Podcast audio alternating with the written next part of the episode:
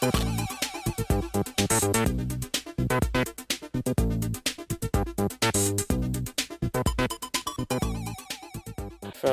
Tokyo, Japan, I'm Frank Ling, and you're listening to the Grok Science Show. That's right, it's a weekly look at the world of science, technology, and the way they affect our daily lives. Coming up on today's show, Michael Kearns joins us to talk about protecting individual privacy while maintaining public safety. So stay tuned for all of this here on the Grok Science Show.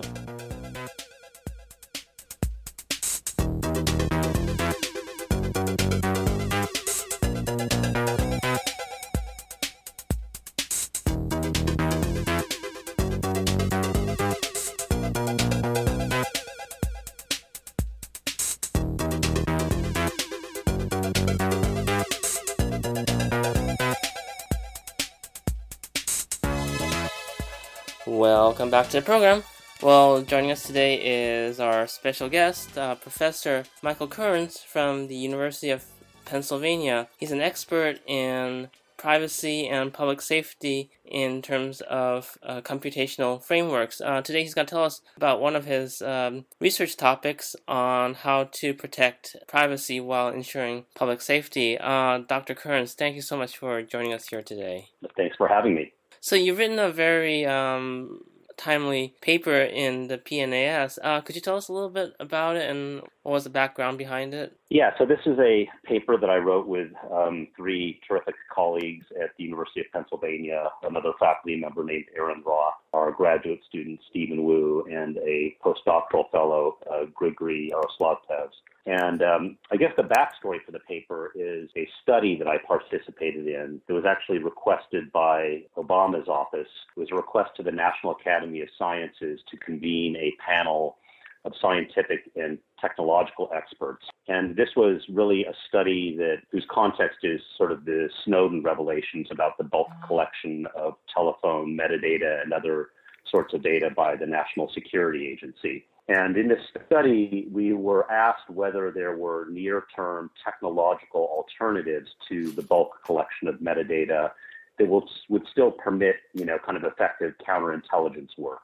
There are many interesting things that um, were addressed in that study, and I should note that I had many terrific colleagues on that work as well and did the least work of anybody. But that being said, the, the kind of summary of the study was that the answer is no that there's sort of no good alternative to collecting this sort of social network contact data in, in, the sense that the way it's used in counterintelligence work is often what they call contact chaining, which is there's some individuals that you know are bad actors, let's say terrorists, and you're using their social network contact data, for instance, who they might have phone calls with or other kinds of interactions with, in order to kind of crawl through the network of social contacts and look for other you know, individuals that, you know, you might suspect are also bad actors, at which point you would do, you know, perhaps more intensive surveillance or other kinds of um, background investigation of those people. The study kind of concluded that there's no easy substitute for this data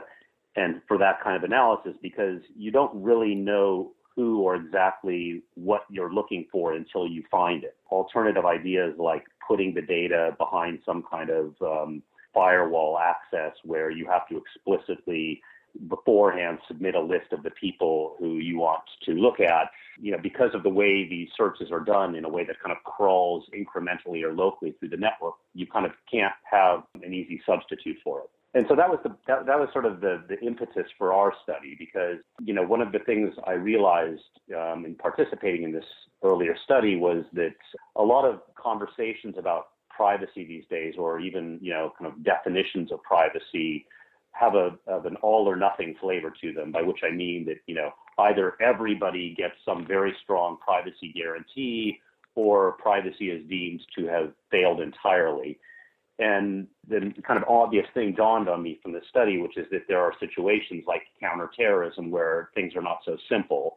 Um, and the question that we addressed in our you know, PNAS paper is whether it was possible to kind of balance efforts like counterterrorism while still providing some privacy guarantees for those individuals who are not the focus of your search, who are not kind of the targeted subpopulation. And that was kind of the starting point for our, our paper. So when you say privacy, do you mean anonymity or do you mean some sort of uh, way to hide your identity?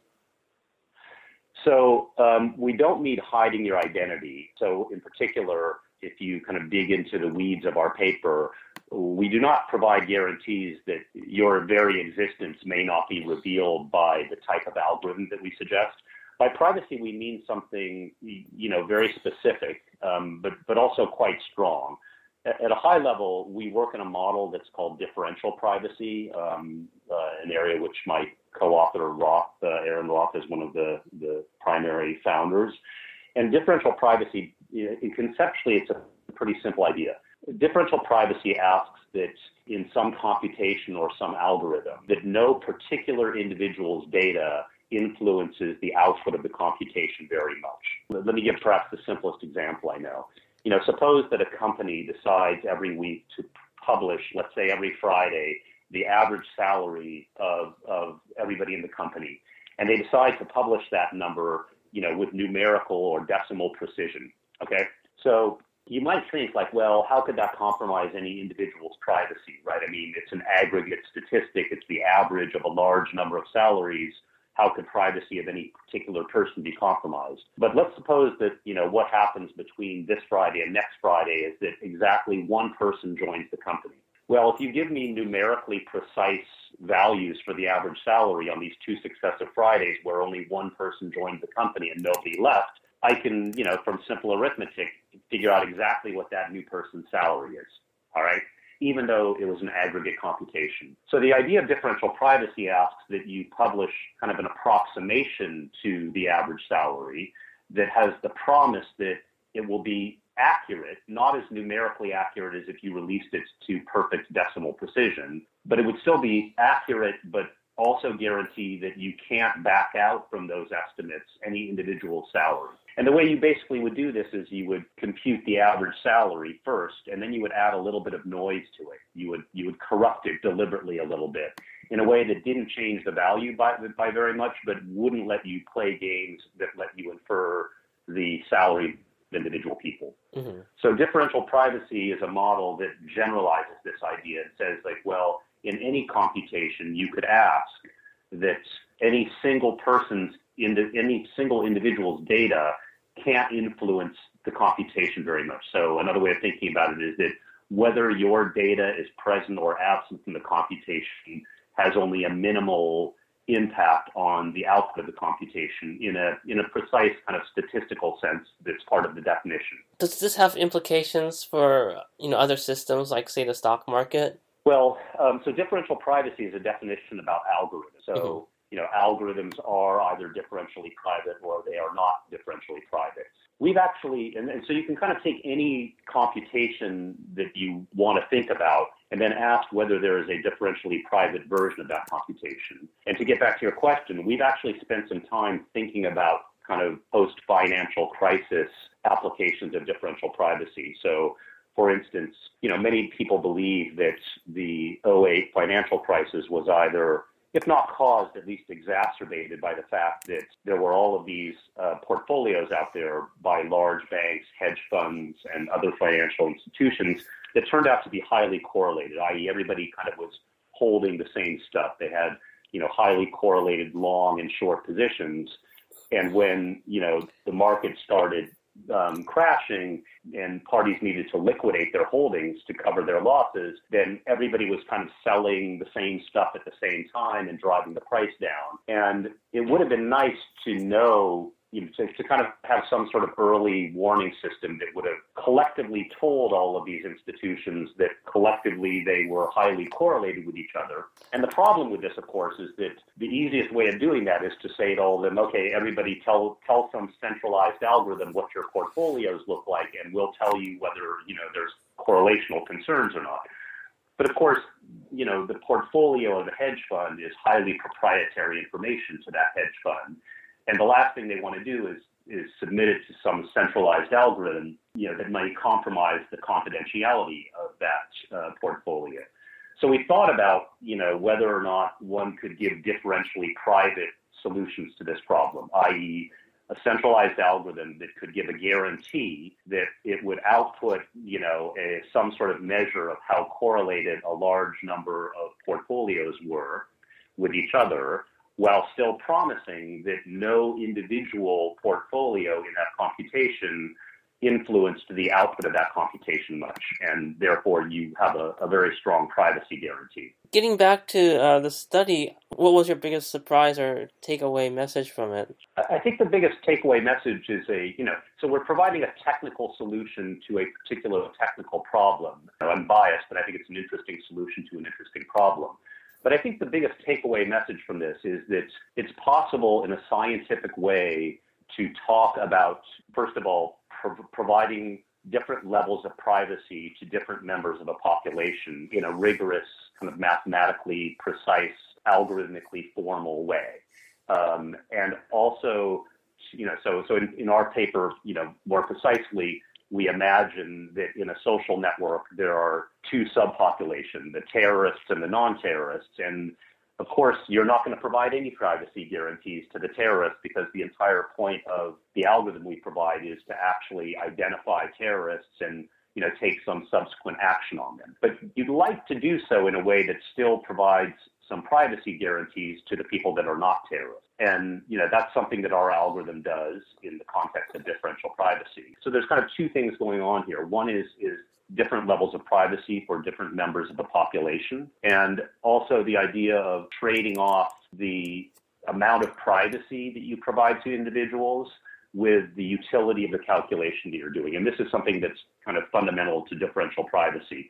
So all differential privacy algorithm, you know, all differentially private algorithms essentially come with a knob that the user of the algorithm can tune. And you know, if you set the knob one way, if we go back to this example of deliberately corrupting the average salary in a company with noise, well, if you set the noise to zero, you don't corrupt it at all then you release a number that's extremely accurate and precise, but nobody has any privacy in this calculation. If I corrupt the number by a lot of noise, then I make very strong privacy guarantees to each individual. But then the number that I'm publishing is basically garbage. It'll have so much corruption that it won't be a useful approximation to the average. And this happens in all differentially private algorithms, and it also happens in our PNAS paper where you know now this knob that, that's adding noise to the algorithm that we propose if you if you add a lot of noise the algorithm won't be very effective in finding the terrorist subpopulation in the network and individuals will have extraordinarily strong privacy guarantees. If you add no noise to the calculation you'll kind of be maximally effective at finding the terrorists but provide them you know no privacy to people. And you can set this knob anywhere in between you know, we're not proposing where that knob be set for counterterrorism, for example.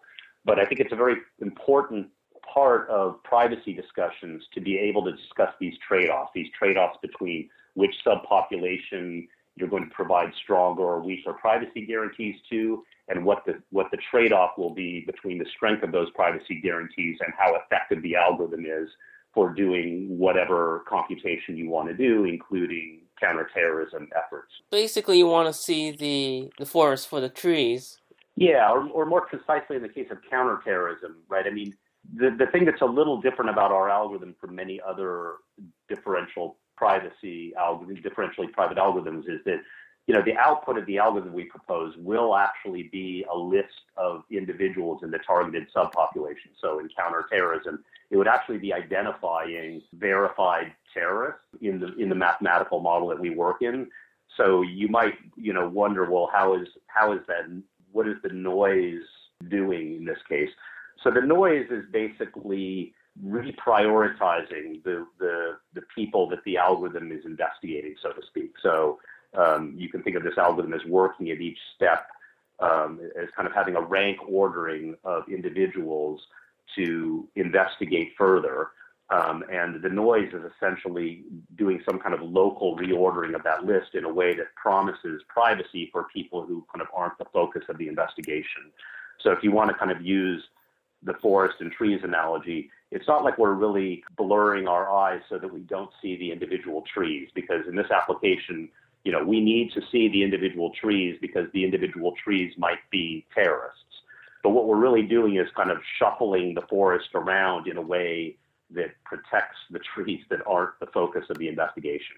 You know, on a slightly tangent topic, you know, there's a lot of discussion lately on the idea of encryption and the privacy of individuals, and you know, it's a very complex issue. There's not really a consensus in the public in terms of what's appropriate for, say, you know, phone companies or social networks to have degrees of encryption. Uh, what are your thoughts on this uh, matter? You know, needless to say, these are complicated topics. I mean, the, the first thing I might say is a non-answer to your question, but you know, I think one thing that needs to be sorted out in in kind of public discourse on these topics is that privacy and cryptography are related but distinct notions. I mean, and the way I would put it at a high level is, you know, cryptography is a technology meant to make sure that people don't learn things that they shouldn't, that they don't see data that they shouldn't, right? And differential privacy is more about what can be inferred from what you are allowed to see, right? So people often propose kind of cryptographic solutions to privacy problems but that sometimes sidesteps the important question of like, well, you know, sure, if I if, if I encrypt things, then I may not be allowed to see certain data. But privacy is more about what can be inferred from the data that I can see and what unforeseen inferences might be made from that data. So, you know, there are all these great examples in the privacy literature of cases where, let's say, two different parties each published or released some allegedly anonymized database. And each one of those databases in isolation was, in fact, anonymous. But when you joined or merged these two databases, you could actually back out from the combined databases specific data about specific individuals. So you kind of de anonymized the data by this, this merging operation. And that's why it's very important in privacy to not just sort of say, is the output of this particular computation private. You also have to think about whether privacy might be breached by the combination of the output of that algorithm with some subsequent unforeseen release of a data set. And differential privacy is kind of the only privacy model, model I know that, that kind of addresses this question head on. Cryptography is doing something different. Cryptography is kind of locking data up, right?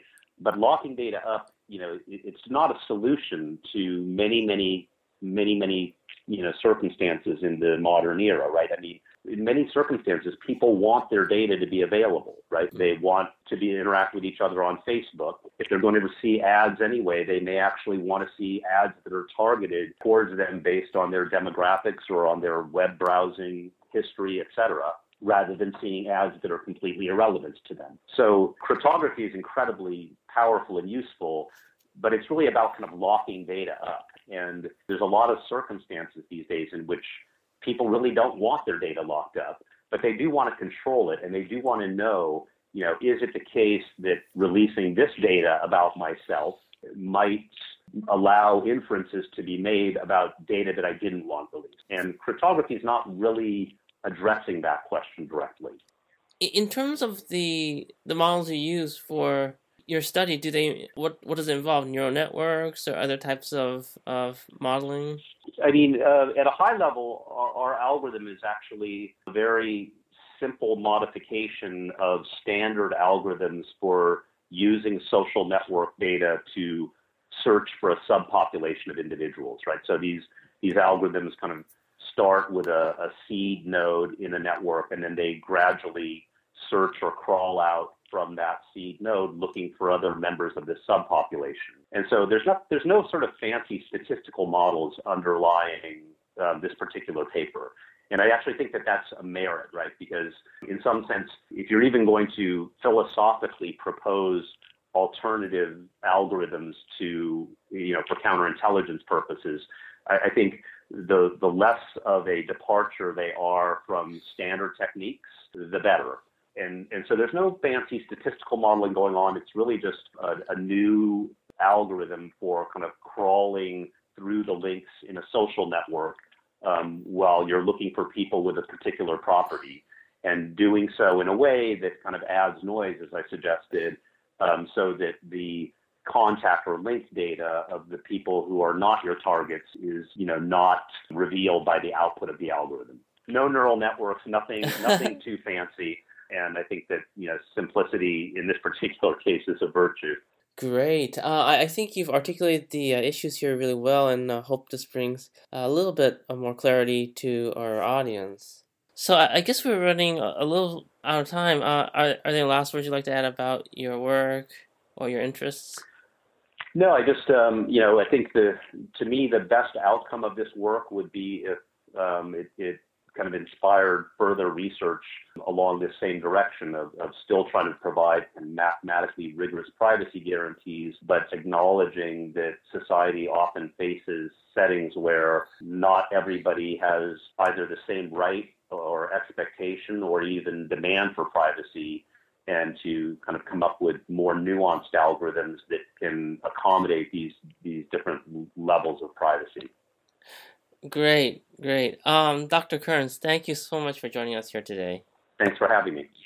And we were just talking to Professor Michael Kearns from the University of Pennsylvania. His work on algorithms to protect privacy while ensuring public safety was published in the recent edition of the Proceedings of the National Academies of Sciences. And that's all for this week's edition of the Grok Science Show. Make sure you tune in again next week for more from the world of science, technology, and the way they affect our daily lives. In the meantime, you can check us up on the web at www.groks.net, on Facebook and Twitter. You can also email us at science at groks.net for Grok Science. I'm Frank Ling. Stay tuned here for more music.